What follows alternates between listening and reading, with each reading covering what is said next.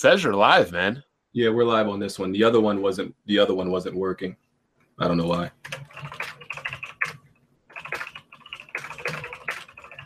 Are you live right now? Or are you waiting for everybody Yeah, else? we're live on this one right now. I'm just waiting for everybody else to come in.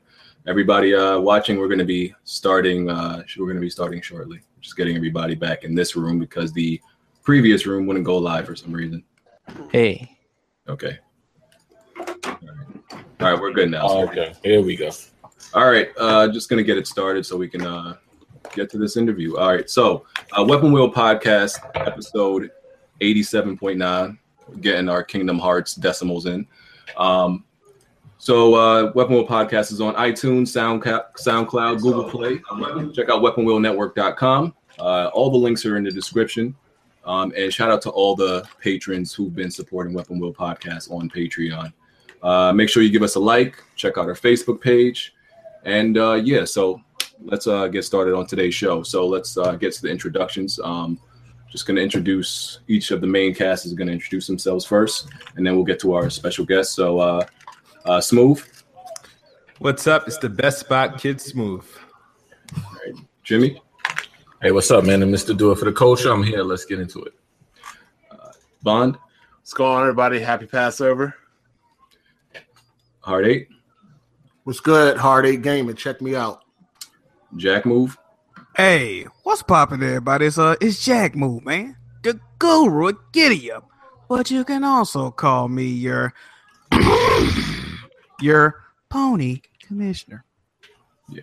and uh, our special guest today is the uh, news editor of Kotaku, Jason Schreier. What's going on, man? Hey guys, I don't have a catchphrase. I feel like I need a, a catchphrase to, to Oh, fit in here. Well, Jax is real animated. So You got you gotta get you one, man. Um, so yeah, Jason, thanks thanks for coming today. Thanks for agreeing to get on the podcast so we can uh, talk to you about some topics. sure, yeah. Thanks for having me, guys. Um, so first, I guess the first thing we want to ask you is, uh, uh, obviously, as I said, you're the news editor of, of Kotaku, and you've been in you know the headlines lately for uh, several reasons. So we're going to get to that.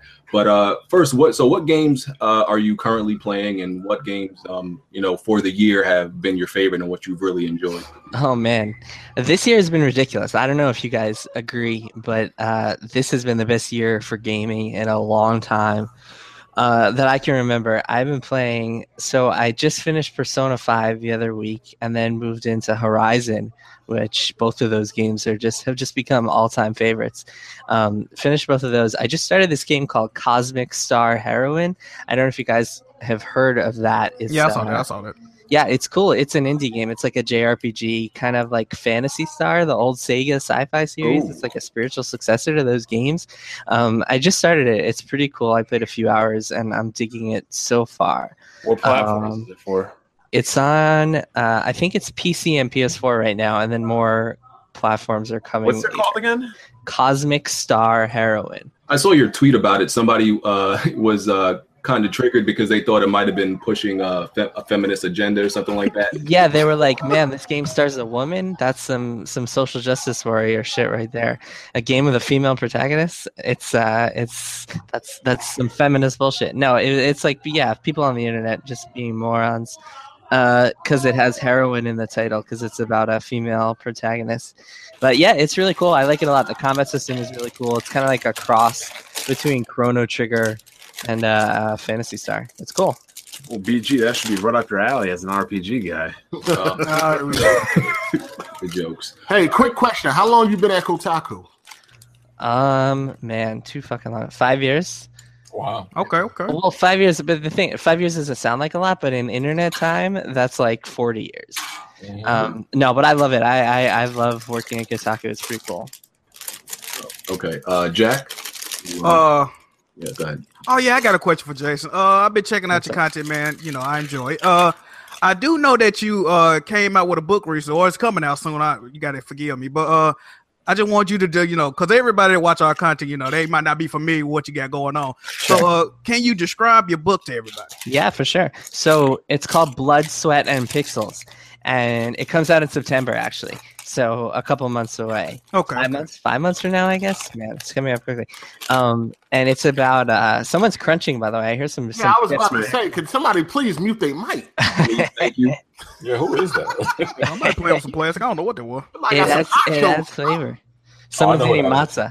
So uh, it's uh, it- yeah, it's called Bloodstone and Pixel. It's about the the kind of thesis is that making games is really hard, like much harder than people realize. And so what I'm doing with it is I broke it up into ten different chapters, and each chapter tells the story behind the making of a game. So it's a whole mixture of games. There's one on Uncharted 4, there's one on Destiny, there's one on Star Wars 1313.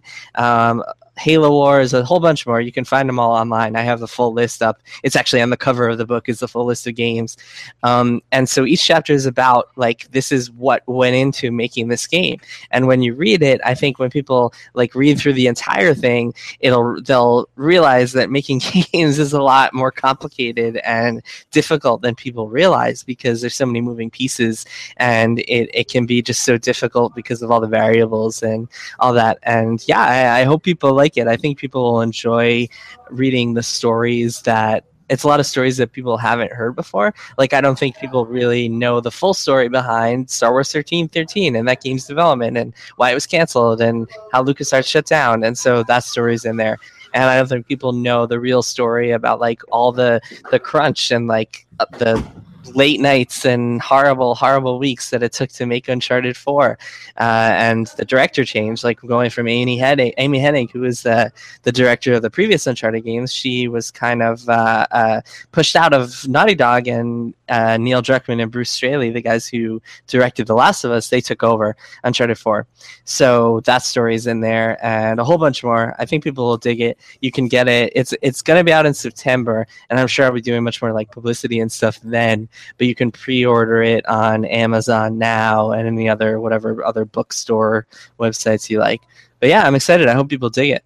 So yeah, that's real interesting because a lot of those stories, you know, we only um, know what we hear, and sometimes that's not enough. Like we heard about the Amy Hennig situation, Mhm. and there was some rumors that said she left voluntarily, and some said she was pushed out. So Mhm. how did you like get this? In- go about getting all this uh, information? Well, so each chapter is a little different, right? So with the Uncharted 4 one, I should I should preface this by saying that most of the story is about the current version of the game. So like the Amy Hennig part is it's not a it's just a small part of that story. So it's not going to be about like like I I didn't want to get into a lot of political gossip and like pointing figures and that sort of stuff in the book because I I just wasn't that interested in that part of it.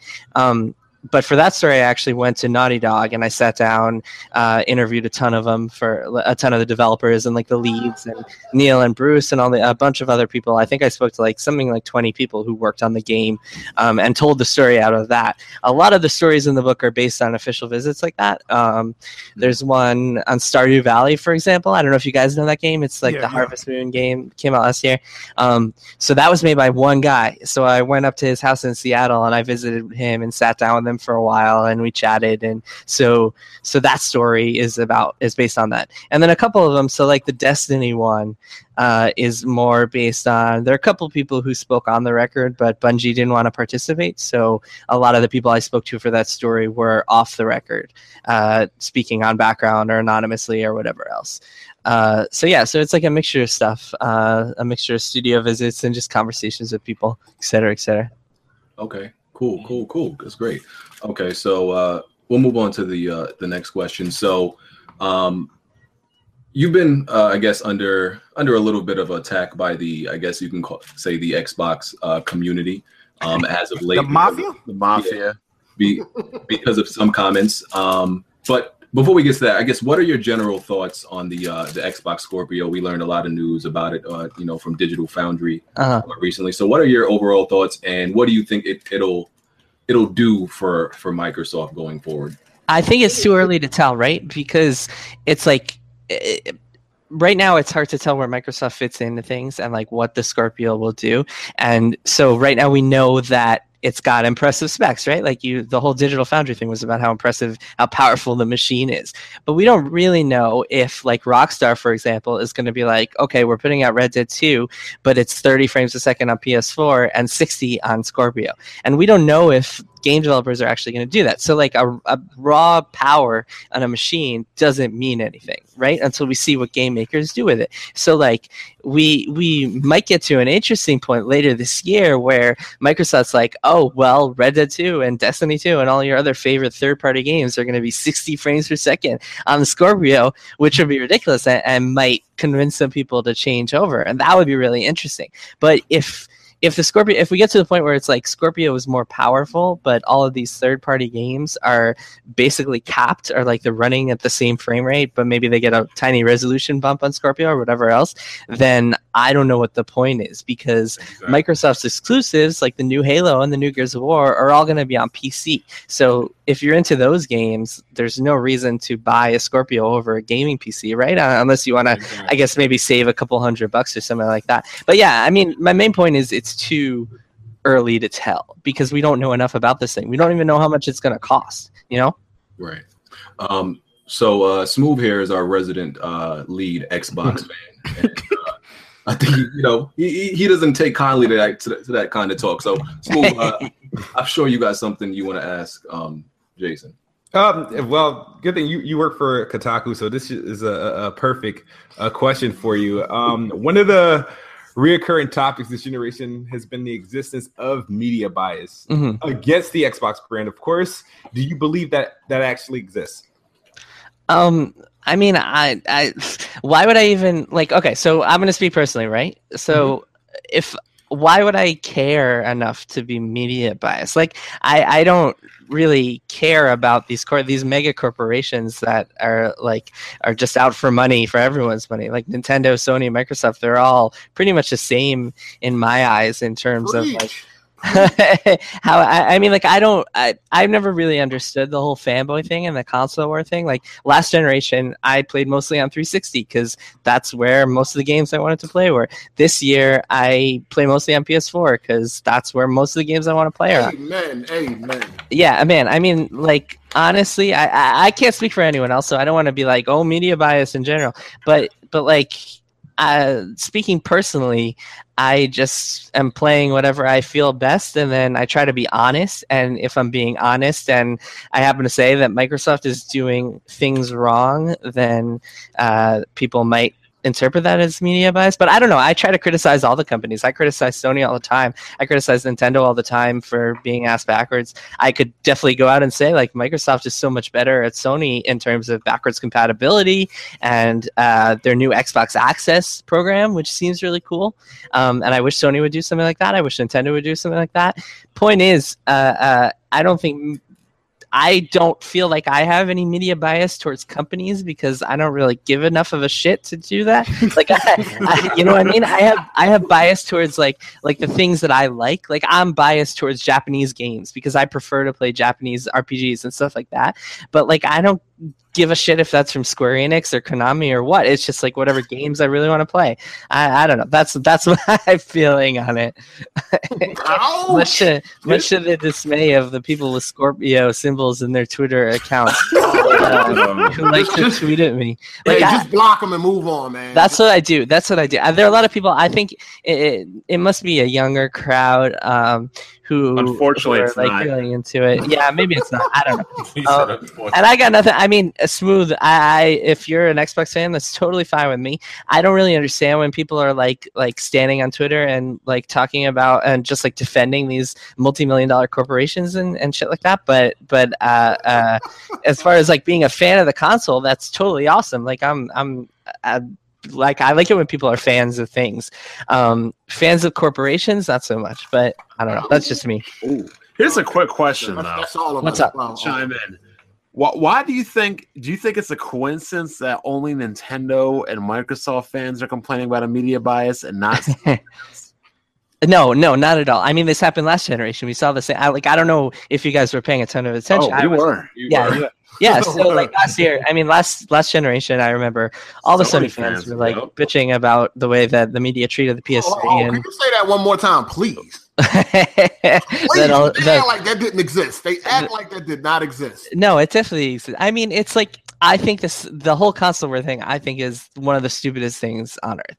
Um, I just think like being a fan of a corporation as opposed to being a fan of good games is just seems so like asinine to me.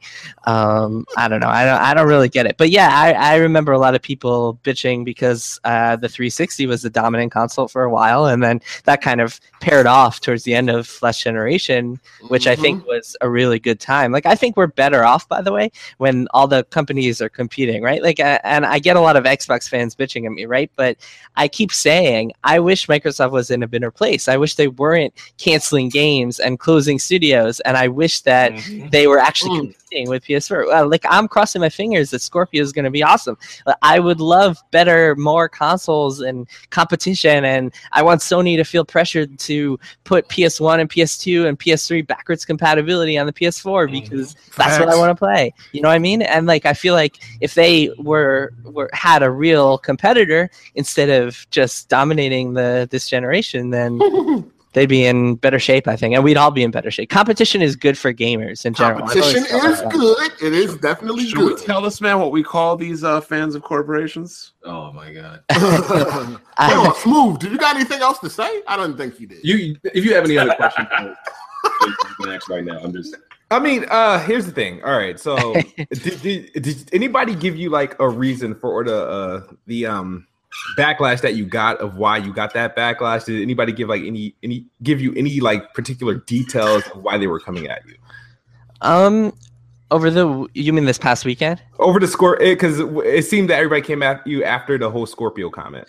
Yeah, so what happened is let me let me back up for a second in case people are listening to this who don't know the full story. So what happened was so Eurogamer had their big reveal last week, last Thursday, and it was a big exclusive on Digital Foundry, right? And so one of the things I found interesting, and I wrote this in a Kotaku comment, was that Microsoft paid for them to fly out there, and I thought that was a little unusual. I thought that was a, a kind of it's not something I'm a biggest fan of, right? Because like Kotaku uh, and in general, I think professional journalists have a policy not to accept payment and travel from the people that they cover. Like I, I have a policy, and Kotaku has a policy not to take travel from any publisher, anyone we cover, right? And so I thought it was bizarre that Eurogamer did that, especially because they knew that this was going to be huge traffic for them, and I'm sure bring in some revenue and stuff. But again, this is not a big deal. This is like something I wrote in a Kotaku comment on a story. It's this is not something I like highlighted in a post or even tweeted about at all. And then so I see that like these guys, I don't even want to name these people, but they're like such scumbags. The the people with big audiences on Twitter with the Scorpios in their handles. Um, there are a couple of them who just seem to exist only to rile people up and like like send their fans to harass Do they have those purple M's in their Twitter handle? yeah, yeah, yeah. That's what I'm talking about. man. Yeah, yeah, yeah. So, That's so- the corporate slave Brandon. The Man, Scorpio it's- logo. yeah, and like I, I, part of me gets it because I'm a sports fan, and so I get like loyalty. Hold a on, hold on. I brand. gotta stop you right there. What's up? You can't compare. Oh, sports God. to Same video games. No, no, no, no, Let me explain. Let me explain. Nah, you can you can give, me, compare. give me 20 seconds. It's not a A sport ball. We know. sport team represents can represent your school, your high school, your college, your region, your city, your country. A piece of plastic and a corporation doesn't represent anything. I mean, I don't know. I just understand brand loyalty because, like, I'm a Jets fan, and the Jets owner Woody Johnson is like this giant Trump supporter, and that makes me feel uh, a little weird because I'm not a huge fan of, of our current president. But like, Mhm. I don't know. I try to. I, I I have complicated feelings about all this stuff. Um, but anyway, long story short, so so they're they like one of them, one of these fucking scumbags with the the Scorpio, and uh, tweets out a screen, a bunch of screencaps of my Kotaku comments, and this turns into a whole thing because then they start sending all their fucking like scumbag followers my way. And so i have to block a bunch of people on twitter and it turns into this whole controversy. And like i didn't even tweet anything. My only tweets about this were responses to people which i think is like indi- indicative of how much I cared about this, but I think a lot of people thought that it was a bigger deal than it was. Like I don't really care that much that that uh, Microsoft paid for Eurogamer's thing. A whole bunch of people were like to me, "Why didn't you criticize it when Sony paid for Microsoft to fly out there?" And I, Wait, it when, just did Sony, when did Sony pay Microsoft to fly I somewhere? think he meant uh, Digital sorry, sorry. When Sony paid Eurogamer, when Sony paid Eurogamer to, or paid for their travel, sorry, um, to fly out for a PS4 Pro event, and I was like, because I didn't even pay attention to that, and like I didn't even I barely criticized this. I said in a Kotaku comment. So uh, the amount that I care about this, I think, is a lot smaller than the amount that the Xbox cretins thought I cared and tweeted the amount that they tweeted about it. And and I should I should specify that I'm not talking about uh, uh, Xbox fans when I say Yeah, that. I'm talking yeah, about yeah. some Yeah, specific. we know exactly who you're talking about. all right, You, all right. got to specify. I got in Battlefront trouble for not specifying before. Yeah, I mean, I don't, I don't want to like name names because I feel bad because it's like I don't know, Yeah, yeah, yeah. punching down. But uh, yeah, I mean, it's it's it, to me, it wasn't a big deal. Um, to, and I don't think to anyone else it was a big deal. Like I talked to my editor at Kotaku, and he was like, "What the fuck?" Um, it, it just made no sense to me that people cared that much, and I think it's it's just a lot of people who uh, uh, have their priorities in the wrong place, have too much time on their hands. The one thing I will say is I do think it's disappointing that Microsoft, um, Phil Spencer, and Microsoft executives associate with some of those same people and like tweet at them and uh, uh, treat them like they're not scumbags when their behavior on Twitter shows otherwise. But but whatever. I mean, it is what it is. Uh, uh, but yeah, I, to, No, to just give Phil some credit, I do know like he has blocked some of them. The worst ones he has blocked and uh, denounced some of Okay. them. So They, Yeah, they- and Phil some of them have been banned I- I- from any like Microsoft events as well. yeah. Yeah, yeah. Well, I like Phil Spencer. I, I like. I mean, I, I, a lot of people I know at Microsoft are just good people, and I like them. And also, for what it's worth, something that I don't see mentioned a lot is that like these Microsoft fanboys who have M's in their Twitter Twitter handles started it, started that practice after Scorpio News broke, and the person who broke that Scorpio news was me with my Ooh. coworker Mm. Keza MacDonald at Kotaku. Okay. We were the ones who first reported on this. If you look it up, you find the Kotaku article where we broke the news that Scorpio existed in the first place. So, like, if they think that I'm biased, like, why would I be reporting on this news? I don't know. None of it makes sense to me. It's too many people with too much time on their hands. Yeah. So yeah. So like you said, like it, it the same thing happened last generation where you know people preferred the Xbox uh 360. You know the media shined better light on it, but it was reasonably so. It was because it was the better console in you know most regards. You know, so it, it deserved to be spoken about more positively.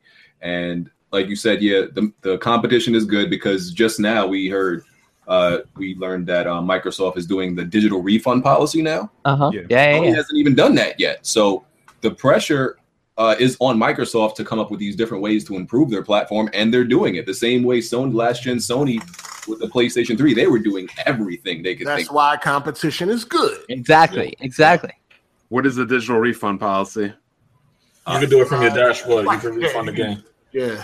If you unless you as long as you play less than two hours.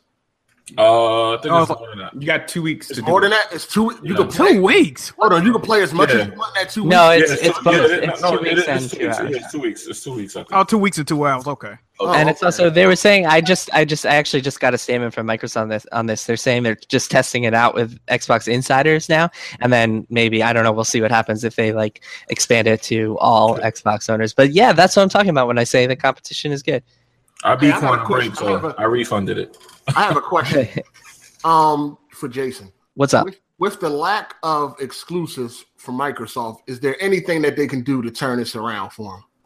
Um, yeah, I mean, like I said, if they can somehow get out this machine and price it affordably, so that means like five hundred dollars max, maybe uh, less would be ideal. Four hundred dollars would be killer, and put this machine out and say, hey, this thing will run Red Dead at sixty frames a second. This thing will run Destiny two at sixty frames a second. This thing will run the new Batman game at sixty frames a second. If they can do that, and the PS4 isn't competing in that, and then they can get the controller in front of normal people and get them to see because the difference between 60 frames a second and 30 frames is astounding. It's significant. The resolution stuff i mean that stuff is like if you have a 4k tv whatever it'll look crisper but the frame rate is the real difference. That's where their real meat and potatoes lie. So if they can get that machine and they get the publisher publishers and developers to participate um, i think that could be good. Otherwise, I mean, if they make it an open machine, sort of PC-ish, that might be one one possibility. I mean, I think it just needs to be different because this current route, they can't compete with Sony on exclusives. I mean, that is like a, a, a pretty much objective fact at this point. If you just look at this year alone, especially if you're into Japanese games. But uh, uh, yeah, I think they need to do something different. I think they can uh, compete. I think Microsoft has the resources, they have the marketing power, they have the brand. I wouldn't count them out. Uh, a weaker position than they were last generation, but yeah, I think the Scorpio can compete. Uh, my ideal scenario would be like a Scorpio that plays PC games and has Steam on it and stuff like that. I don't think that would ever happen, but but I would love that. Um, but yeah, I mean, I, I've never been like like despite what some people think, uh, I've never actually been anti Xbox or anti Scorpio. I want them to do well. I want them to do something interesting and different. Would you say Alright. that anything less than 60 frames is unplayable?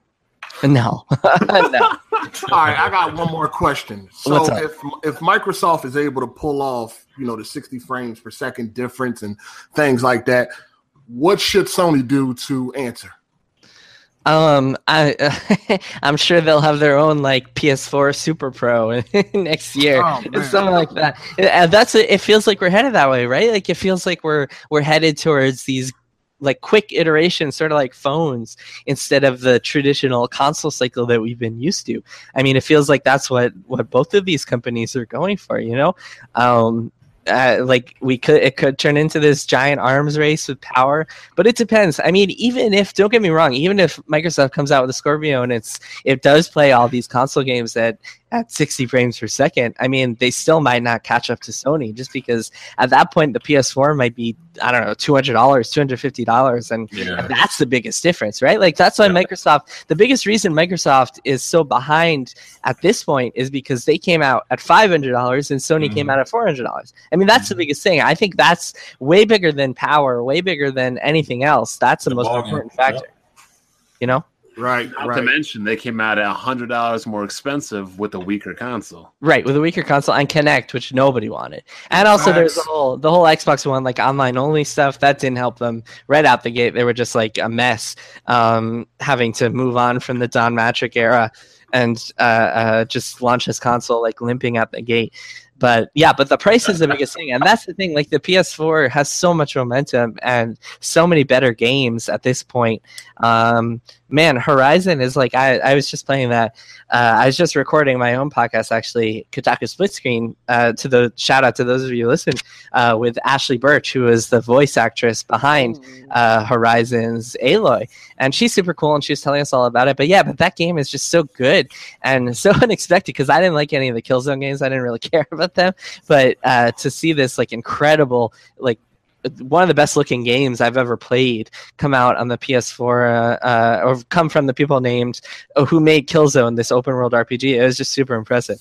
Um, but the point I'm making is that PS4 just has all these advantages right now that, you know, if Scorpio is just the best thing since sliced bread, I think they will have a hard time catching up with Sony. Not that that matters though, because if you're a gamer, who cares which console is ahead unless you're one of those console war people, which which we uh, uh, should stop giving attention to. No offense to, to those of you guys who who are into the. You mean like the people that cheer every month for who wins NPD, right? That makes no sense to me. Like, who cares? Uh, who cares who wins NPD? That that matters so little to me, man. It just blows my mind. Like, it's interesting to know that Microsoft is behind and to know that they'll have to recover, but just like caring about who's winning and who's in second and who's in third just just has never made any sense to me. Right. Hey, Jason, I got a question. What's Uh, up? what is your thoughts on the Nintendo Switch? Yeah, we can let's uh switch over to that. I guess. um, I love my Switch. It's funny. So, so I reviewed Zelda, and I, I was playing it for a while. I thought Zelda was just like I think it's one of the best games I've ever played. I think it's a masterpiece. Um, definitely the best Zelda game. I played it for a long time. Uh, I the the system has really grown on me, and I also uh, uh, got my fiance, who she is not into gaming at all. Like barely plays games, just watches me play games. I gave her Zelda and the Switch, and she just played for seven hours straight. She like Oh, wow. I, I have to take it away from her because she's so addicted to Zelda uh, that she just won't stop playing. She stays up until 3 a.m.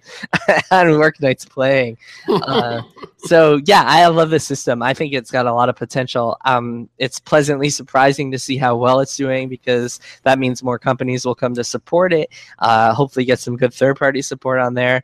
I really like that you can take it anywhere because uh, I travel a lot and go on the subway a lot. Uh, uh, so I like being able to carry the console and play Zelda on the subway and play other games. I've been playing like Shovel Knight, which is really good, and other stuff that's on there. I, I'm a big fan so far. Uh, they did it pretty well. So, They- uh, Oh, look at Kofi and Blandrew like Me- celebrating.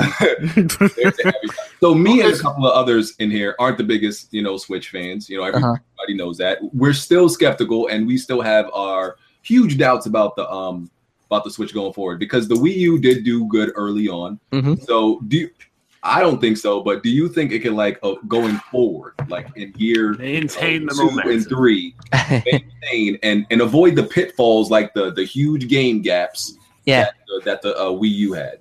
I don't know. Good question. I, I really don't know. I mean, that's that's the question everyone who who has a Switch is asking. And I mean, it seems like they have this good lineup for this year so far. Mario Odyssey might be incredible. Like if that game is as good or even close to as good as Zelda is just for Mario, then this will be already like an all-time crazy good system.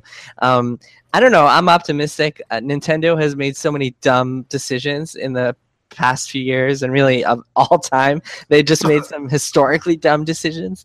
Um, I'm a fan of classic games, so I would like to see what they do with the virtual console. I hope they really nail that this time, um, and don't make me buy Super Mario 3 for the twentieth time.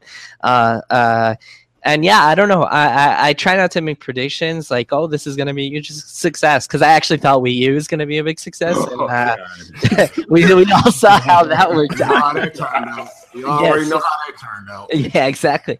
Um, but I don't know. I'm optimistic. I'm bullish. I would say I really like the system. Like to me, I, I I've been comparing it to my Wii U gamepad, and my Wii U gamepad it kind of feels like a, a Fisher Price toy almost, and the Switch feels like wow, this is like a real adult console. This feels like a good machine that like I enjoy playing with and I enjoy holding in my hands in a way that the Wii U never felt like. So even just that and like the whole concept of it, I don't know. I'm pretty high on it. I would say.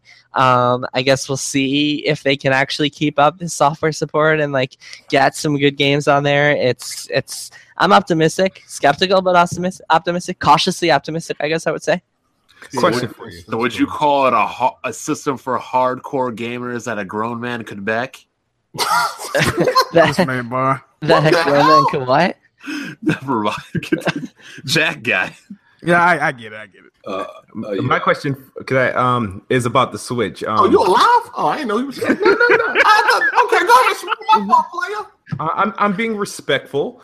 Um, uh, Jason, uh, the Switch. Um, one of my problems. You don't have to be respectful, by the way. We can get into it if you want. Oh shit! Hey, Hey, he pulling up on you. All right. Jason got the Draco right now. Oh, that's The- I like that. Um, uh, one of my biggest uh, issues with the Switch is like one of the things I love about Xbox and even PlayStation um, is like the whole online community and then your profile being able to like you know earn trophies and achievements. Uh, does that bother you at all about the Switch not having that? Um, so sort of right. So like, I think it's it's so stupid that Nintendo is making you download a separate app for voice chat and stuff, and the fact that you need an app for like a friends list. And I mean, I don't know. We don't even know all the details, right? I, I haven't even seen all the details about how that's going to work.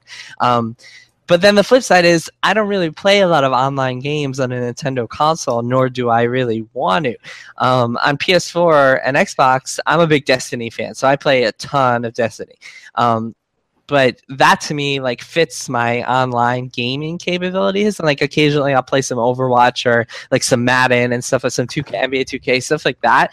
But I would just play that on PS4 or Xbox anyway. So to me, I've never felt like I wanted to play a big online game on the Wii U or really any Nintendo console. I guess Smash Brothers is up there, but I don't know. I, that game was so laggy um, to play online uh, back when I was trying to play it that I never got into that anyway. Um, and plus, the Switch, I, I feel like it's more like a portable than anything. I'm taking it around so Yeah. much and playing it in bed and playing it while my fiance watches TV and stuff like that. So to me, the online stuff isn't really necessary. I mean, I still think it's stupid, and I'm still going to give Nintendo a lot of shit for the app. Uh, and if they're really, if they really treat it as as as ineptly as they have treated their online functions in the past. But yeah, but I don't know. I'm not a big Splatoon fan, and I'm not a big Mario Kart online fan. So to me, it doesn't matter that much. To other people, like I understand if other people are more concerned about that, though. So uh, with so we all know Nintendo has this like you know recent history of kind of leaving out features and creating consoles um, that are lacking in several areas. And we and they do things that we think like, yo, that's a no brainer. Why wouldn't you have that in, in, your console? Yeah. Do you think it's it's them just being arrogant and not wanting to keep up with modern times, you know, c- compared to their contemporaries, or they're just really that ignorant? Like they didn't, they don't know that they should have this in their console. Like, what do you like based on what you know? Yeah, I don't know. I, I think it might be the ignorance because I actually heard a story. I heard a funny story. I don't remember this, and I might be mangling it. So apologies if this is wrong or like paraphrasing or whatever. But what I heard was that uh, uh, someone asked Nintendo about Minecraft because this was back in the day, like a couple years ago in the Wii U days, when Minecraft was on every platform except for Nintendo's, and they were and like Miyamoto and Iwata and the the top decision makers at Nintendo were like, "Oh, we've never played that." And so to me, it feels like they've they've kind of always been in their own bubble, just like only looking at their own games and not paying attention to anyone else. And that helped them in some ways because it allows them to make all these super cool, creative decisions. Um, like, I don't know if you guys are you guys are any of you guys big 3DS fans, like players? I've Oh. had it.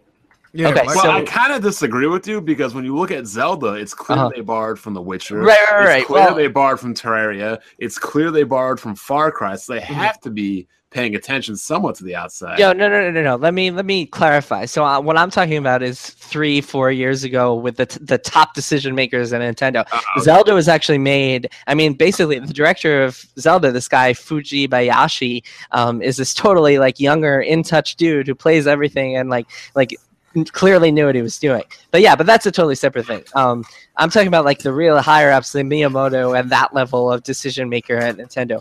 Um, but anyway, what I was going to say is with 3DS, the reason I brought that up is because on the 3DS, there's this thing called StreetPass, right? And I'm sure you guys know what that is. Basically, No. you go around and you connect with other people wirelessly who have 3DSs, and you can get their like Miis. They walk into your 3DS StreetPass Plaza, and you can like collect puzzle pieces. And there's all this like interesting interactive stuff you can do with it. And I guess it's not technically a game, but it's this weird, fun thing that nobody else has done. And that's the type of thing that Nintendo has been able to innovate on because they're in their own world, right? So if they're in their own world, uh, that like has I just heard some like is someone like Was mowing their lawn, no, like, pulling up a generator. It just felt like someone was like like starting a car. or gassing up the go kart. Yeah, um but yeah nintendo like like being them being in their own world had its pros and its cons that's what my point is i think these days they're more in touch and they've gotten more into like the rest of the world um and been playing other stuff and paying attention to other stuff. I think the Wii U was kind of a rude awakening for them and made them realize they need to uh, uh, pay attention to the PS4 and Sony and Microsoft and what their competitors are doing. And I think we'll start to see the effects of that in the in the coming years. Um, but we'll, we'll see. Okay. Um, You really think that uh, Breath of the Wild is the best Zelda?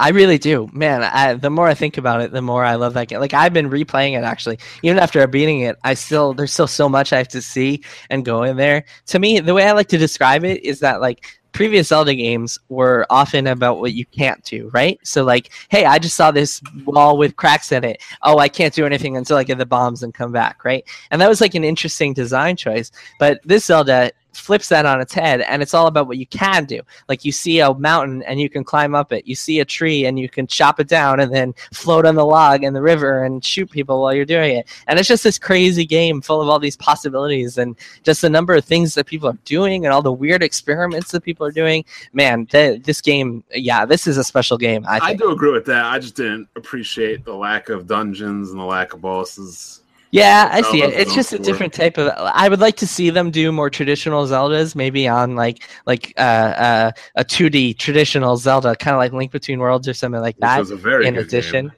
yeah, oh yeah, I love that game too. I'm a huge Zelda. Zelda might be my favorite, one of my favorite series, so I'm a huge Zelda fan. Um, What do you think about The Witcher? I love The Witcher. The Witcher 3, actually, that's a story in my book. Witcher 3 gets a chapter. I went to Poland and visited those guys Oh, uh, at CD Projekt Red for, for my Okay. book. Really cool have to story. buy- I have to buy this book now. Yeah, man, pre-order now. I, I like to joke that if you pre-order, you get a you get an exclusive DLC. But I need to think of some good DLC to to give people if they pre-order. Give them like five more pages or something. right? Yeah, yeah, yeah. Exclusive pages, but then I'll give them away afterwards. Uh, uh, Uh, let me ask you a quick question while y'all while I got a second real fast. Um What's up? as a as a journalist in the industry, has anybody ever approached you or company anything to try and give you like an incentive to speak positive about their products? Man, that's a good question. I'm trying to think. So one time, here's the thing. So so Kotaku, I think Kotaku has a reputation of being uh, a kind of like roguish, wild, doing our own thing, which I think is a good thing. Like I like that. Um, but for that reason, I think people know better than to approach us with that stuff. Because here's the thing: if someone from any company, let's say, uh, what's the company we haven't talked about? Ubisoft, right? If someone from, or you know what, Bethesda, because they blacklisted us, so this isn't even. wow, really? So yeah, I can tell Oh. that story in a bit if you want. But so Bethesda, let's say someone from Bethesda came to me and said, "Hey, Jason, we have the new uh, uh, Prey game coming out next month. I want you to give it a positive review. I will give you five thousand dollars if you do this, right?"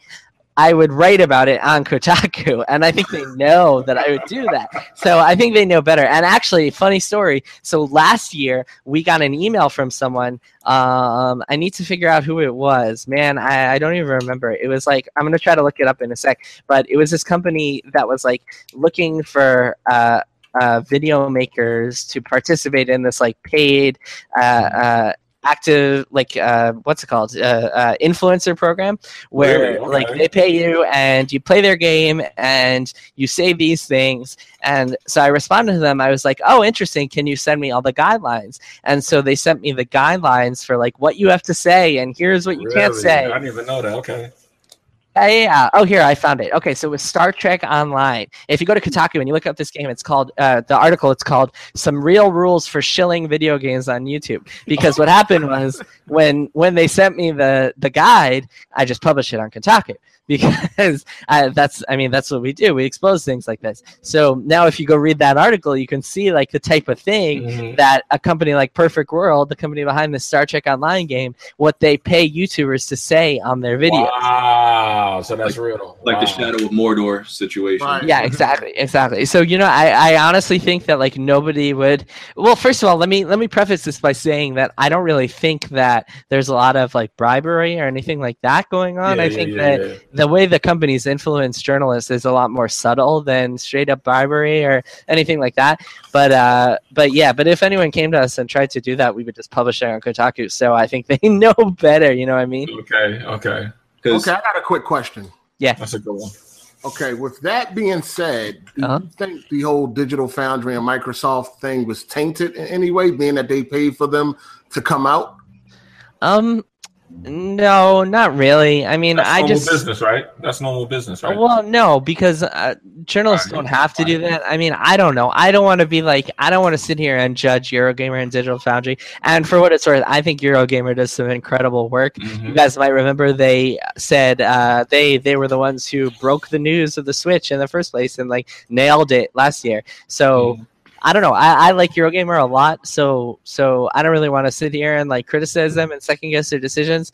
I don't. We wouldn't do that. We wouldn't accept travel from publishers uh, for a number of reasons. Really? It kind of no. We never do that. We have a policy. We don't. We don't go.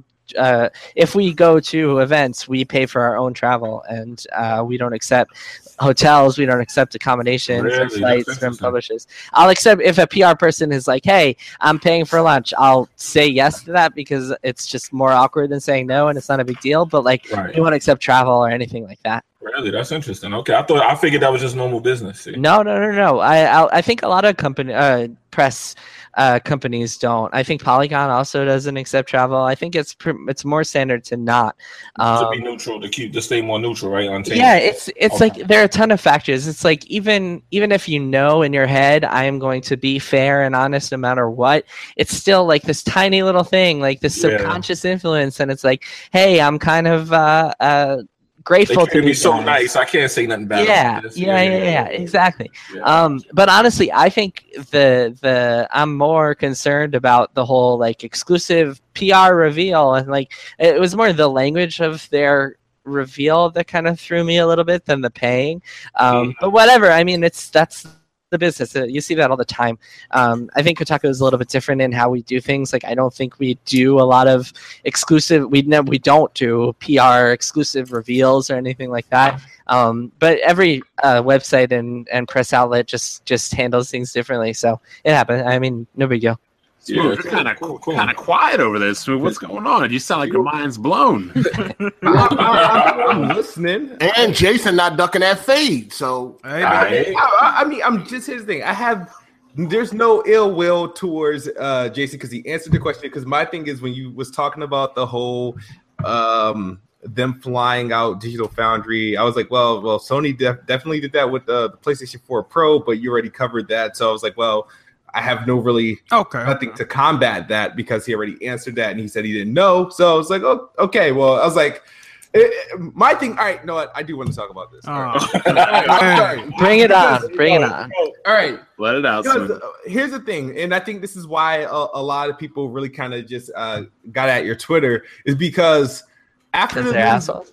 All right, go ahead. after, Yeah. after the news broke and we finally got the specs because we were really only promised like the specs analyst is like the first thing you kind of really said. Like you didn't really promote your like your article. You just said well if they don't have the games these specs mean nothing. And that, that's how you presented your article. And that was just like well why the shade? You know what i mean? Just, can you just tell us about like what your thoughts are on the specs and i felt like your twitter post kind of rubbed people the wrong way and it came it became like the common theme for even uh, other uh, journalists who kind of just threw their like two cents. Oh, without the games, this is like, well, today wasn't about the games. It was kind of just what's going to be under the hood, and we're going to find out about the games like in June. Like, and, and that's where I kind of had like I don't want to say I had a problem, but I was just like, well, I don't think that was actually necessary. We kind of understand if it has no games, then they're doomed. But so I didn't understand why it was necessary. Isn't that though what console gamers say a lot about PC gaming? Oh, I don't care how powerful it is; it doesn't have games I'm interested in. Yep. Um, let me show you something. How can I can I show you guys a tweet and like put it up on the stream? Is that possible at all? If you could uh, send it to me in a DM, I could uh, bring it up on the screen. Okay, can I put it here? I'm gonna put it in the chat here. Okay, Yeah, yeah. Bring it up. Can you see that? Can you guys see that? Yeah, I'll bring it up right now. Okay, I want I want Smooth to see that. This is from September 7, 2016, PS4 Pro event. Okay. Smooth, your comments. You think you do you think I'm do you still think I'm biased or what? Hey, I didn't. I never said you were biased. I said Ah. I understand why you were getting the heat, Uh, but now, but here, let me be real with you, Jason. All right, I wasn't.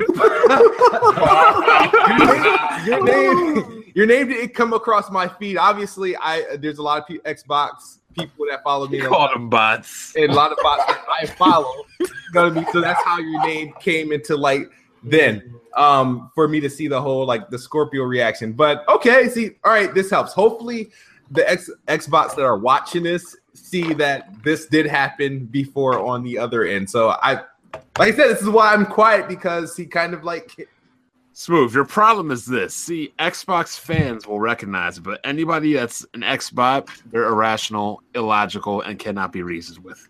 Ooh. So, uh, Jason, just to go back uh, real quick, um, yeah, like you said about like, because there's always this, uh, especially in comment sections, people always bring up the, you know, it's really only when the media says something they don't like. You know, people always bring up, oh, they're paid off. Oh, the check must have not cleared. That's why this game got this rating.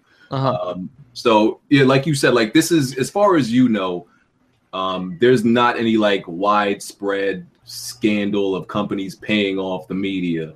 Uh, it, it- there's nothing, none of that going on. As far If as I you know. knew that, if I knew that, do you know how happy I would be? Like that would be one of the biggest stories I ever wrote on Kotaku. Like I would be investigating that shit and reporting that. Like I, that would make me so happy if there's some huge scandal that I could cover. like I love, I mean, I, I I don't know if you guys. Well, so like like what I spend my days doing and trying to do is like as much investigating things and reporting on things as I can. And oftentimes in games, a lot of the stories that you see and the news you see is kind of boring, kind of industry focused or like product focused. Where like, oh, this company released this press release. Oh, this game just came out. Let's check it out. But one of the things that I really like doing is like real stories about behind the scenes of games or companies and interesting stuff like that. I mean, that's one of the reasons I wrote this book was to tell like real stories like that. So if there was a story about uh, companies paying off press and there's some widespread scandal, man, that would be that would make me so happy. I would uh, maybe not happy, but that would make me so excited just to report on it and write about that.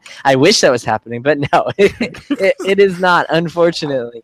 Um, uh, What maybe you think day. about the Gerstmann GameSpot Kane and Lynch thing when it that was interesting but even that was like like that is uh, uh well i guess i was kind of direct pressure of like them wanting to change a review score but the fact that you guys can still bring that up and it happened in 2007 shows how rare that is um at the major outlets. If that was happening more I, it would come out and it would be publicized. I mean the thing that excuse me the thing you have to know about journalists um, and i say this as someone who hangs out with a lot of press people on different uh, from different sites and outlets and stuff uh, at E3 and all the events. I see a lot of people like these people are my friends and and colleagues. Um, they all like to fucking gossip and talk. So if there was stuff like that happening, it would get around and people would know about it. And I would try to report it on Kotaku. Um, the worst thing that happens is a lot of more subtle stuff. Uh, I think a lot of the the exclusive reveal stuff can be uh, influencing people in subtle ways because if you're relying on a company um, to to give you an exclusive reveal or something, then you kind of feel obligated to them. Like for example, and I don't want to pick on Eurogamer at all, um, but let's say okay, let's give a hypothetical a hypothetical situation, right? So let's say that video game website X um, videogamefans.com. I don't know if that's a real website, but if it is, sorry to videogamefans.com. But this is our made up our made up website, right? So videogamefans.com. They just made an arrangement with Sony to reveal the next Uncharted on their website in two weeks or something. And they're going out to Naughty Dog and they're finding out all about it and they're going to do a big exclusive reveal. Okay, let's say a week later, someone from Sony comes up to to videogamefans.com and says, "Hey guys, you guys are my favorite website. I work for Sony. I'm a whistleblower. Sony is treating me like shit. Like they're sexually harassing people. They're forcing me to work overtime. Blah blah blah. I needed to expose this." Do you think that website would still listen to this guy and follow his story if they're also agreeing, working on this ex- big exclusive on the next Uncharted with Sony? Interest, right? yeah so well so it's not not so much a conflict of interest but like hmm. they would be worried about hurting their relationship with sony. And that's the most important thing. That's the biggest thing that that influences press these days way more so than anything direct. This is like super subtle stuff. With It- the- like here's my thing about it. I feel like um, Microsoft has gone like a inexpensive way uh-huh. to reveal their work instead of uh, setting up a venue to do like this big reveal. Why not do it uh, through the press, one uh, outlet at a time? what do you mean why not the why not do You know how uh, uh, traditionally there's like a big event, like how Sony. Oh right, right, right, right. I see what you're saying. Yeah, yeah, yeah. No, I don't know. It makes no sense to me, but but whatever. I mean, that's that's their prerogative. Um, but my point is that like I think one of the things that Kotaku uh, that I re- the to the credit of the people above me who protect me from a lot of stuff is that like we don't really uh, care that we care about our relationships with companies and people. We definitely care about our relationships, but if we always choose the story and our readers over uh, uh, those relationships. So, for example, Bethesda they blacklisted us because we were reporting on stories that they didn't want us to report on. So uh, uh, that like that's the sort of thing that I think affects a lot of different gaming outlets. You know, more so than like bribery or anything like that. I think it's a lot more subtle than that.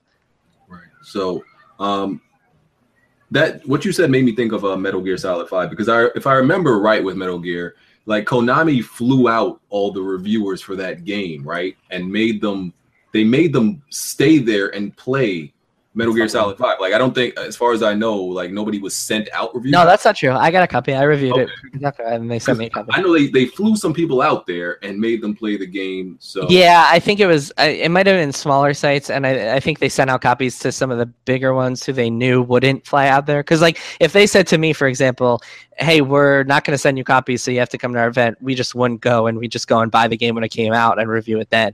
Um, but I think they, because we're just so uninterested in that sort of thing these days.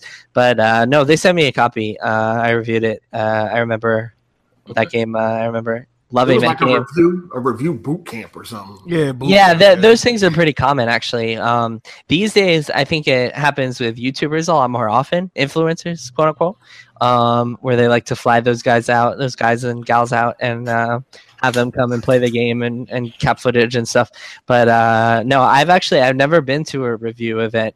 Um, in the years that I've been working, we're we're not super into it. We don't do it. Uh, uh, do those things a lot. Um, going back to Nintendo, so this is something that we've uh, said on this podcast. We feel this way a little bit Sure. that because of nostalgia, you know, it tugs at, at some people's heartstrings, I guess. Uh, that certain Nintendo franchises are held at a more lenient standard when reviewed because you know it it it, it is a game from our childhood. You know, it's when we started playing games like Zelda. Like I don't doubt you know that Zelda um you know is an amazing game, but you know we might feel like because of nostalgia, it's I guess championed or you know praised a little bit more. Not only Zelda, just o- overall Nintendo games. You are saying it's a maybe- subconscious maybe a different standard um, than other games from other companies in the industry. Do you feel that way at all? Like you know, Nintendo just has this kind of leniency because of their history. It's possible. I mean, I, I like. I certainly try to think about that sort of thing when I'm reviewing games. I mean, so I grew up with Final Fantasy, and I actually reviewed the newest Final Fantasy 15 for Kotaku. Um, and I tried to make it clear, actually, writing in that review, that I am a huge Final Fantasy fan, and that you have to take this review coming from. You know, see, the thing about biases like that, and like nostalgia and feelings and personal object or subjectivity, is that I think as long as the reviewer or the writer, the journalist is honest about that and open about that and kind of makes it clear to readers how they feel about something, I think that's uh, uh, fine because there's no way to be objective, right? I, I can't. There's no way for me to be like, all right, I'm going to sit down and play Final Fantasy 15 and pretend that I didn't grow up with Final Fantasy and pretend that I didn't have all these fond memories of those old games, right? So uh, the best way, in my opinion, to pers- to uh, approach this stuff is to just kind of address your biases and be honest about them and and try to be as transparent as possible with readers. Um, and that's always been kind of our mentality on kotaku is just like to to be as open as possible and honest as possible and not try to pretend we're all like cold unfeeling machines and stuff Some, like that. some of us are though. what's up? Some of us are though. that's true. Uh, uh, smooth is I guess it was. It might have been some of the uh, guys. I don't know who it was, but I know on us on Twitter, like the Xbox community, they were kind of shaming. They dug up what you said in 2014. I don't know how the hell they found this, but you pretty much you said nobody at Kotaku ever claimed to be objective, and object objectivity is a silly thing to strive for. They yeah, that's exactly what I'm talking about. Like, I think that I've always been of the belief that object, and I think people interpret that as thinking like, oh, Jason's, uh, oh, Jason hates Xbox, Jason loves PlayStation, whatever. But that's not what I meant when I said that. And I actually, I wrote a thing on Kotaku that kind of tried to expand upon that because Twitter, I mean, Twitter is a fucking garbage website. Like, there's no way to to extrapolate meaning from a 140 character tweet, right? So when I said that, what I mean is that it's more important to be open and honest and transparent, and for me to say, yeah, I'm a huge Final Fantasy fan. So when you read my Final Fantasy 15 review, know that I'm a huge Final Fantasy fan, as opposed to me saying, oh, I'm this objective reviewer who is going to pretend that I've never played a Final Fantasy game or whatever. Like that's impossible. That's what I mean when I say objectivity is impossible. Or like like when I when we report on things, we call out bullshit and like we try to be open about things, which is uh, uh, the sort of thing I mean. Like I, I don't believe in uh, uh, pretending to be objective uh, at the cost of transparency. I believe in radical transparency and being open and honest over over trying to be objective or whatever. You know what I mean? Does that make sense? yeah. Absolutely. I have a quick question uh, before you get out of here. Mhm. Um, for people that want to get into journalism, uh, what steps should they take, and how did you get started? Man, I mean, it's much harder these days than when I got started. I got started like um, eight years ago, something like that. Uh, when I finished college, I started freelancing and just like pitching myself. And eventually I got this gig that was like a contributing writer job for Wired, for the magazine's website, wired.com. Um, and then after a couple of years of just freelancing and not making a lot of money, eventually uh, uh, I got hired by Kotaku. Um, and I've been there for five years now. Yeah. So it's really hard to break in. Um, I I don't really know. I mean, these days I think it's important to be able to do video and podcasts and all that stuff. Um, I think it's it's still just as important to uh, uh, pitch and be freelancing a lot. Um, the most important advice, I think, if I were to give one piece of advice to people, it would be to specialize. Um, I think people are more interested. Like if I'm looking for a freelancer, I'm looking. I'm more interested in someone who uh, is specialized in one particular thing, like esports or like uh, uh, I don't know, uh, uh, Hearthstone or whatever. Like, I'm more interested in someone who's like a super expert in their field rather than someone who's like, oh, I can review anything. I'm way more interested in specialization. I think that can be really helpful. Um, but yeah, uh, I don't know. It's tough. Uh, I wouldn't recommend trying to break into this industry just because there's so few jobs and so many people who want it. Um, but if you were really, really set on it, then yeah, specialization, reading a lot, writing a lot, doing a lot of video, um, to being willing to do as much as possible. Right. Um, another question I wanted to ask real quick. Um, so third party uh, partnerships, deals, marketing deals, everything like that. Mhm. Those were just seen, seen as the norm last generation. You know, they were even celebrated to to an extent last year generation. Now it's kind of like looked down upon. It's shamed. Um, uh, you know, Sony obviously has no issue with it now. They're doing it like crazy. But Microsoft is now, spe- specifically Phil Spencer, he's kind of turned against that culture um, and he's like kind of de- denounced it. Uh huh. And a lot of people, you know, don't like it, don't like it anymore. Um, what what is what is your take on it? I think it's always been bullshit. Um, I think that the, the fact that Destiny players on PS4 get stuff that Destiny players on Xbox One don't, I think is so fucked up. I like. I don't think that's okay at all. Um, I, I think that it hurts people. I think it's literally companies like like when Sony does that, they're literally paying money so that Xbox players cannot get something, which is just super screwed up. Um, I don't know, Phil. Does Phil Spencer really say that? Because they're into exclusives too. They're getting that shit for uh, DLC and the Division and stuff like that. Like that. That is is happening on on both Xbox and yeah, what I remember him tweeting was that I think he might have said like um, that's a lot of that stuff was in place before him, but he's not a personal fan of it. I believe. Gotcha, Yeah. gotcha. Um, yeah, well, if he's being honest about that, then I'm with him there. I I think that exclusives. Um, don't get me wrong. I'm not talking about like first party exclusives where Sony or Microsoft make their own games for their own platforms. That's a different thing. But in terms of uh, uh, paying a third party publisher to deprive your competition of content, that's just screwed up. I mean, that's not cool. It just hurts people. It's just like like not good for customers. Okay. Okay. Hey, Jason uh, Hardy here. What's up? Uh, I have a fun question. Okay. Uncharted 4, did you happen to complete that game? I did. Uh, what difficulty did you complete it on? Oh man, I don't even remember. Whatever normal is, I guess. I usually play things on normal. Oh, okay.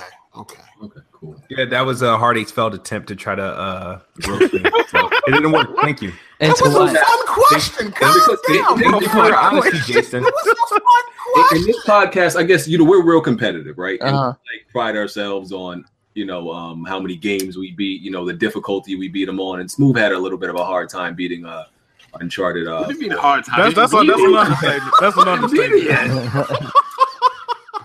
yeah, we're just. I will say the one game that I can beat anybody in and probably beat any of you guys in is threes, the phone game, because I play that all the time, and I have I probably have one of the highest scores in the world on that game.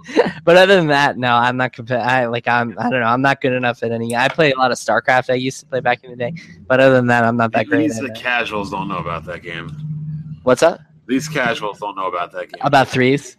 No, StarCraft. Oh, StarCraft. Yeah, I used to play that back way back in the day. Like when StarCraft 2 first came out, I used to play a lot and I got to like the diamond rank. Um, and I was pretty good. But these days, yeah, the problem is for my job, I have to play so many games every week that uh, I I don't really have time to dedicate the amount of time it would take to get crazy good at a game. Um, so I can't be. I mean, I would say I'm fine at games in general, but I, I wouldn't say I'm like super good at at a lot of them, except for threes.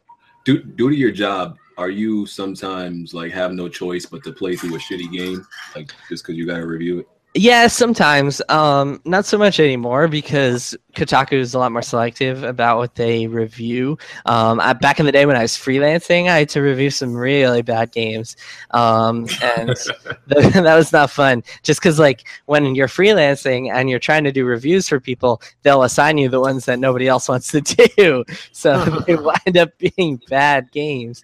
Um, these days, not that much anymore. I mean, a, a few excuse me, I played a few clunkers uh, uh, for Kotaku, but usually I have the luxury to only play stuff that I'm really into. And Can Yeah. I ask you a quick question about that since you're talking Sure. about reviews? Um, Sure. This is something that a lot of people are gonna want to know your take on it.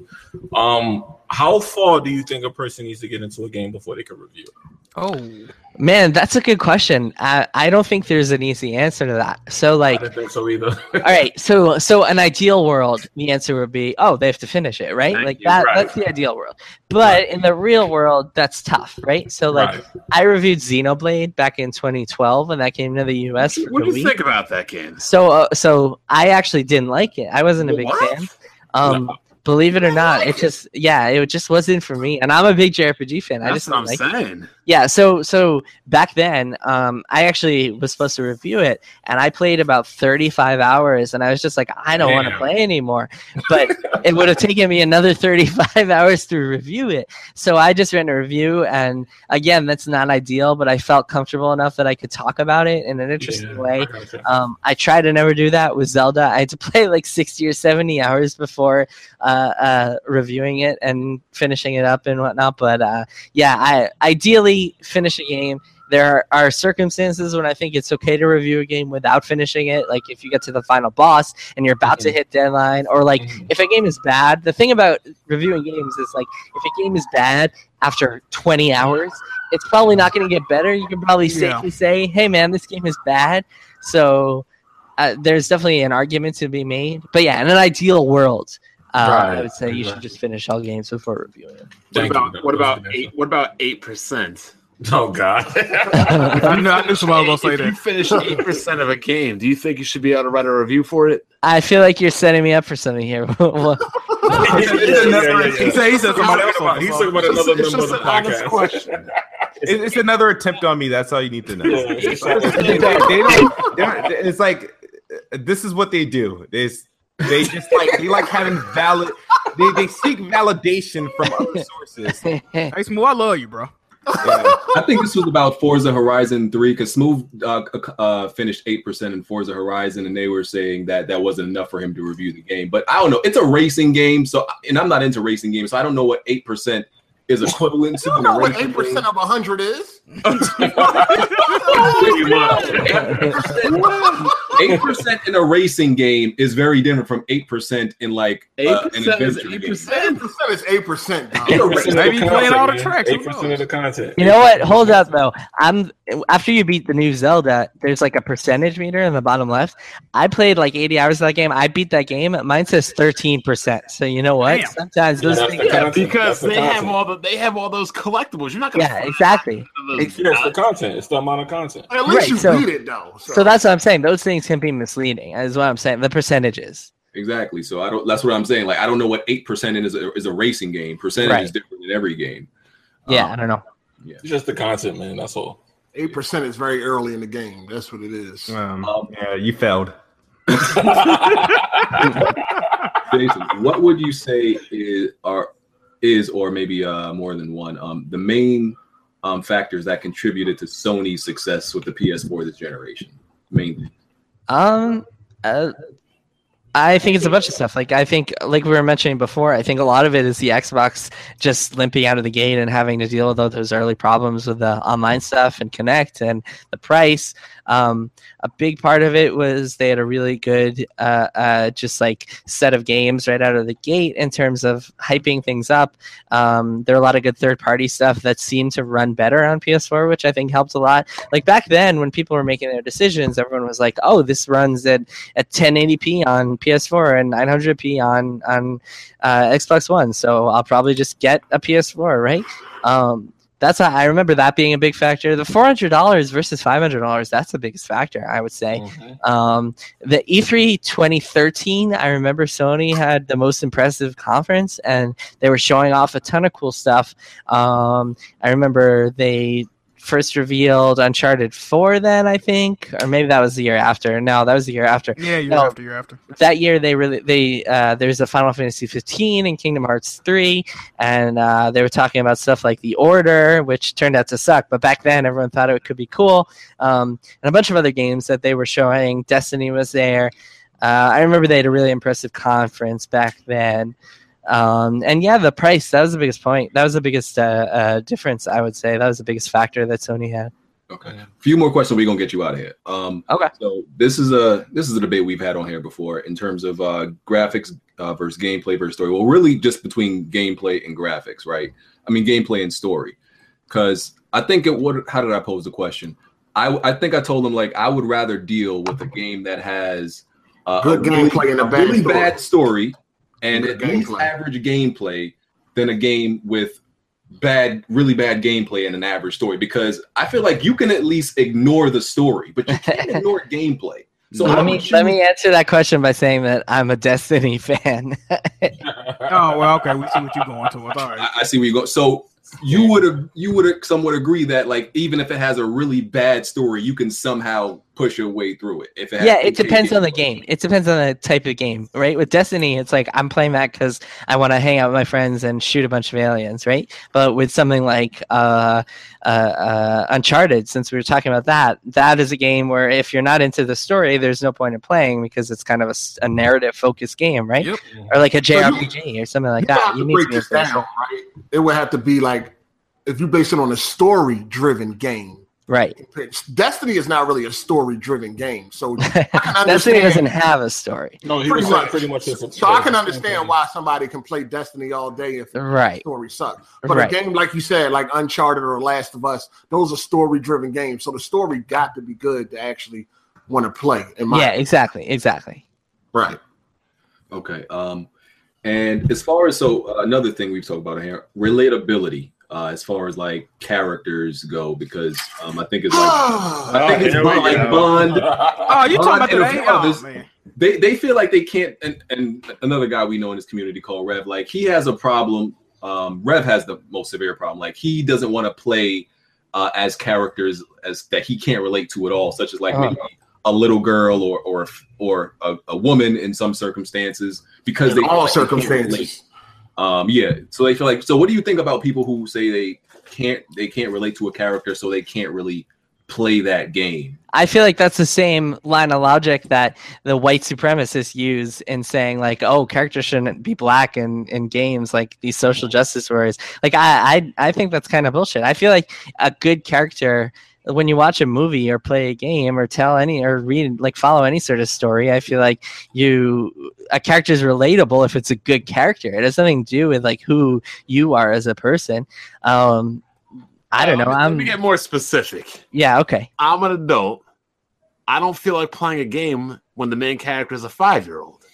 I what if it's a really good game about a five year dude? One of the best I'm, games. of I'm the just past generation. I'm just saying it's one of the one of the best games of the past generation. The Last of Us starred a ten year old girl. I don't I don't play Well, I think. Joel was the, the star, right? but All right, I mean, well, she was the fine. I main mean, character I mean, too. the sequel will star. Uh, maybe she'll be a little older. Maybe she'll be thirteen. I don't know. I, I think that's kind of bullshit. I think that it depends. Like, I think a really good story can help you relate, no matter who it is. And like, I, I, I don't know. I'm like a straight white Jewish dude, and I don't want to play games Yeah, with people that I, I look like me. can't get away from Jewish people. well, that's that's kind of anti-Semitic, but okay. Let's no, my, my, girl, my girlfriend my girlfriend is Jewish. We had the whole Oh, you had to Passover fi- dinner. figure out a way way to move. had to squeeze this real life into this shit. Um, but yeah, no. My point is like I don't want. I want to play games with all sorts of characters. I want to play games with with people who look like me and people who don't look like me. I want to play more games with black protagonists, more games with female protagonists, more games with like Asian protagonists. I want to play. I think stories can be more interesting with really diverse characters. You know what I mean? Like I I, I think I'm I'm super pro diversity in games. I feel like that helps make for better stories than anything. Um, so even kids, I don't know if it's a really good story. Uh, uh, I'm trying to think of stories that I've enjoyed. Like there are a lot of JRPGs that store, star kids that I've enjoyed. Um, Back in the day, but now it just makes it seem stupid, though. no, I, no, I disagree with that. Games. I disagree with that. I, I think that that as long as it's like really good writing and really good storytelling, then it doesn't really matter if it's a kid or an adult or black or white or whatever. I think the storytelling is what matters. Okay. Um, does anybody have any last, you know, maybe one more for Jason because we got to get him out of here. Any Smooth, last- smooth, your last chance. Forever, forever hold your peace. You good? I, I don't have any beef. There's a lot of other uh, people I would like uh, to speak with, but uh, no, it's been a pleasure speaking um, with you. Um, will you be at uh, E3 this year? I will. I will be at E E3. Great. I look forward to seeing you there. So if you slip up, that's when we can have a conversation. Let's do it. Hey, I'm. I got a few more minutes if you guys want to keep. I'm willing to go at it about anything. I'm pretty opinionated. I I don't have uh, uh any like. There's nothing I won't talk about. So if you want to ask me anything, I'm here. I got a question for you. Yeah, sure, hit me. Anybody out there that is like a real Xbox fan, would Uh-huh. you like to give them any advice on who they should stay away from? Who they should what do you mean? As far as like who they shouldn't follow, who they shouldn't watch, and things Are you- No, that. I like I said, toxic. nah, dude. I don't want to get into naming names. Yeah, Like I said before. Because there there are some I think uh, Jason probably knows because this this guy has like been blackballed by the whole industry. I don't want to shout. Let's not shout him out in this podcast. Let's not do that. We we you know, not giving no shout outs. Um, uh, I guess like GameStop. We GameStop has some. I'm sure you've heard. I think Kotaku definitely wrote about this. Like Mhm. GameStop shady business. What do you? Yeah, I was. uh, I've been reporting on that. That's why my whole thing is like the Circle of Life program. I've been reporting on that for for uh, a couple months ago. Yeah. How did you? Is is that what? Like, did you learn about that situation the same way you learned about the other stuff y'all broke? Like, Um, so that in particular, actually, I saw people on Reddit talking about it before I started reporting on it, and then I started reaching out to people. And then what happened was, um, I after I started writing about it, a lot of other GameStop people came to me and uh, uh, started telling me their own stories, and it wound up turning into a whole big thing. I got, I heard from a couple hundred people. Um, I actually didn't even have the the, I wasn't able to respond to everybody, so so apologies to those people who I didn't get a chance to. But yeah, that was a, a, a really like screwed up story. I think they're still having some issues. GameStop. I mean, that company is just like going downhill fast. Uh, uh, which I don't know. I guess was inevitable, and more and more people are moving digital, so it makes sense. um, people wanted to know, I guess, a little bit more details about the blacklist story from Bethesda. Oh, sure. Yeah. It's a funny story. Um, so, okay. So 2013, right? So this is a bit of a long story, but I'll, I'll just tell the whole thing. So in like uh, April of 2013, 2013 was a year where we kind of inadvertently, almost accidentally, wound up posting a lot of stories that were about stuff that Bethesda didn't want people to know, right? So in, two, in April of 2013, I ran a story that was kind of an investigation into what had gone wrong with the Doom game, which now uh, came out and was really good, but back then was going through development hell and having all sorts of issues and getting rebooted. And so I wrote a story about that. Then in May, I wrote a story reporting that Arcane Austin, which is the guys who made Dishonored, that they were working on the new Prey game, right? Um, so what was interesting, what happened with that was that Bethesda came out and denied it, right? So Rock Paper Shotgun, the website, they sent uh, uh, a reporter to interview Ralph Colantonio, who's the guy in charge of Arcane Austin, and he and Rock Paper Shotgun asked him, "Hey, are you guys making Prey?" And Ralph Colantonio said no. So at that point, I was like, "Wait a minute." So it, I wound up getting an email from Ralph Colantonio to his studio saying, "Hey guys, we're working on Prey," and I published that on Kotaku. Um, so obviously that pissed them off because it made it clear that they were lying to people. Um, and then after that, in December, what happened was there was this. out, What's up? which we know now because Prey's coming. out. Right now, Prey's coming out. Yeah, yeah, yeah. Um, so in December, uh, uh, there was this big ARG called the Survivor twenty two ninety nine, and everyone thought it was going to be this big Fallout Four announcement. Um, then, as it turned out, it was fake. Right. So the news came out; it was fake. Everyone was disappointed.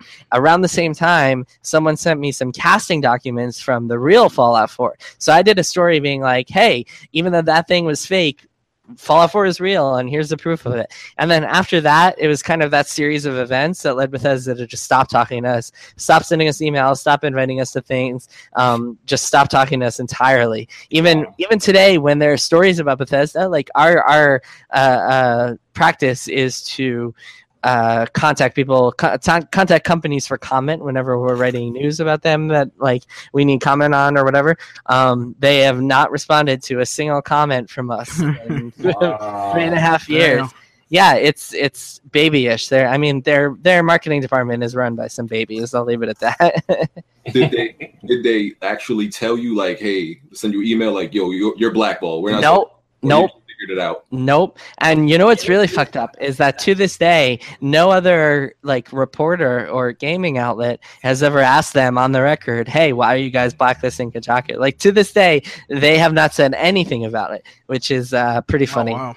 Yeah. Have, have you ever been blackballed by anybody else? Ubisoft blacklisted us for a Wow, I was just temporary, about to say that. yeah, temporarily after because we kept reporting on the new Assassin's Creeds. They kept people kept leaking them to us, um, and Ubisoft got pissed about that. But now Ubisoft's working with us again, and they were adult enough to reach back out and build our relationship again, which has been good. I heard those are the two hardest companies to get into business with too. Yeah, well, I don't That's know. It's yeah, it's it's uh, it is what it is. Yeah. Yeah, yeah, yeah. That's good. That's good. Okay. Um, this was this was good. This was a good interview. Cool. Yeah. Nah, Well, you- thanks for having me, guys. Ubisoft is good, man. Uh, send it to the guy in the chat. All right. The division, three hundred dollars. Yep. Yeah. All right. So, Oh, by the way, I see someone in the chat. I just looked over the chat. I see someone talking about NDAs. Okay. Um, so, just to be clear, when we report on stories, this is based on people sending us stuff. We're not breaking any NDAs. We're not like signing things and then breaking them. We're not like signing embargoes Yeah, and not then breaking agreeing. them. Right. Yeah, yeah, Yeah, yeah. if people break NDAs, uh, their own NDAs, and send us stuff, like that is not a legal. We're not legally obligated to honor other people's NDAs. Like that's not how it works. And in fact, a lot of times, people who are, I mean, there's certainly an argument to be made that like we don't need to be reporting on on the new game that someone else is working on right before the companies want to announce it. Um, there is an argument to be made that we do need to because we're news reporters and we should be reporting on that. But that's a little more complicated. Um, in terms of like reporting on companies doing shitty things to their employees, like stuff like crunch and like layoffs and and stuff like that, stuff that needs to be talked about. That is sometimes it's important for people to break their NDAs to talk about that stuff and contact us and and we'll definitely honor like if someone comes to us and says, "Hey, my company's treating me like shit. I got to break NDA to tell you about this." I'll say, "Absolutely, we'll keep you anonymous. We'll protect you. We we don't have a problem with that because that's our jobs. Our jobs is to do that." Hey, I, I got a question. Uh, cause I heard Greg Miller say this. I don't know if it's true or not, but like you know, how sometimes like reviews of games, the embargo, somebody breaks it, Uh-huh. and, and he was like, you know, if somebody break an embargo, I think like we all could just break it at that point, like it's just out. So is that true or is it like a little different? It depends. It depends on the story, right? Like sometimes it's with reviews, no, not really. With news, yeah, because the news is out there. Um, yesterday, I think Sega gave out an embargo about like Bayonetta coming to PC, and Engadget broke it a couple hours early. So obviously, everyone could be like, "Oh yeah, Bayonetta is coming to PC." Um, it really depends on the situation. With reviews, not really. Like I wouldn't break an embargo, even if someone okay. else like like posted it up early. I wouldn't break an embargo for that unless the publisher came to us and said, "Yeah, you can break an embargo." Because the thing about embargoes is like we're the companies don't owe anybody early review copies. Like they're doing us a favor favor by giving us the. I mean, it happens to be a mutually beneficial favor because they're doing themselves a favor too, getting coverage of their games.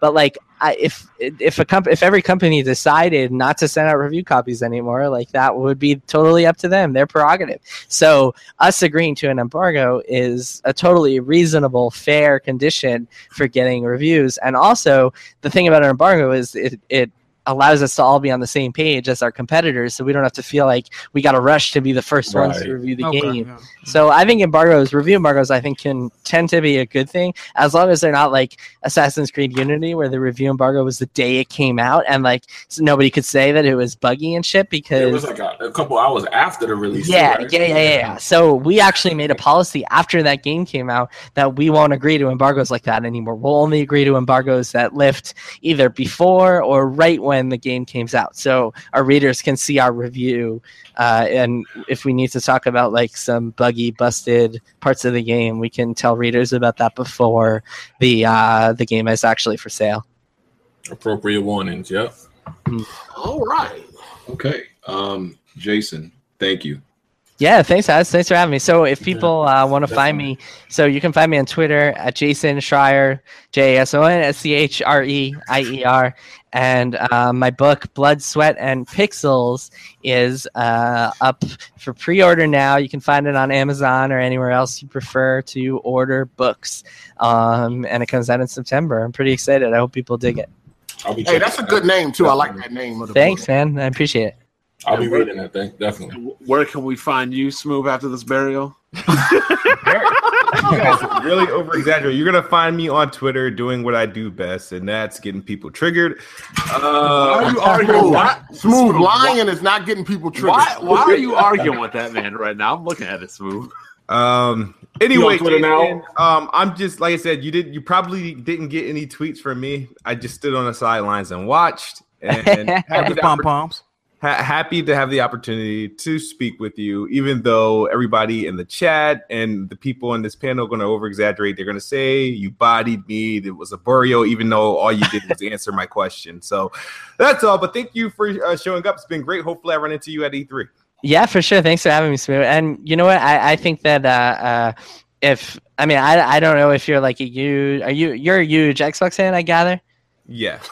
Okay. I mean, that's really cool. I like. I don't understand why when people are like super attached to Microsoft or Sony or any company, but uh, uh but yeah, power. I mean, power to you. Here's one thing I don't understand. Like, if you're an Xbox fan and you see these extremists, like, what, shouldn't they like, oh, tell their own to back off? Like, yeah, what are you guys doing? Well, he's one of them, so he Make, can't make- tell making us look bad. Well, That's a great question. That This is a great I- question. This is how I work. You know, this is how I work, right? I feel like I'm a lion, right? And you don't see lions hanging out with tigers or hyenas. You roll in a pack of lions. So that's how I look at that thing. I don't. I'm not responsible for what the next That's- dumb that's person true. say. That's true. You know what I mean? I'm going to roll in my pack. You can out. You can eat me up for the stuff I do and I say, but I will not be held responsible for what the other pack say. Okay. I will say that if people like saw my tweets about the Scorpio or whatever and were pissed off, they should go look at the tweet that we dropped in here earlier to uh to, to see Oh yeah, how the feel Sony press it. conference. Yeah, the pros. uh, Some of them still won't care even after that. Yeah. They, they Oh really yeah, don't don't overlook Yeah, all of that. Because I mean, yeah, because they're I, I got one more question for you because I'm I'm sitting there. I, I argue with most of the people in this panel here over the same thing, right? So, and All right. actually, I think you were caught saying this too. Um, Oh shit. my beef is that uh everybody's spouting that Xbox has no games, right? And I get really triggered at the fact that when when they say no games, they're not properly doing it. They're not saying, "Oh, no exclusive." They'll tell you the Xbox has no games, and I feel like that term is used too loosely. And there's like they're giving out this impression that you're going to pick up this Xbox and there's nothing to play for it. Dude, And- that goes without saying. Are we really 36, like, 36 He- he- he's- games. He's No, taking it. Liter- he's taking it literally. he's taking it literally? Like You- oh you can't- you nobody is even saying it literally. I mean, when I say it, I'm talking about no games. I mean, all Xbox games are also on PC. That's what I'm talking about. Like, if if you want to play Horizon, you got to get a PS4. If you want to play Persona Five, which is another all time classic that we didn't talk about before, you got to play. You got to get a PS4. If you want to play uh, Gears of War or Halo Six, then you can get it on a PC. So, what do you need an Xbox for? I mean, that's what I'm talking about when I say the Xbox doesn't have the games to compete with PS4.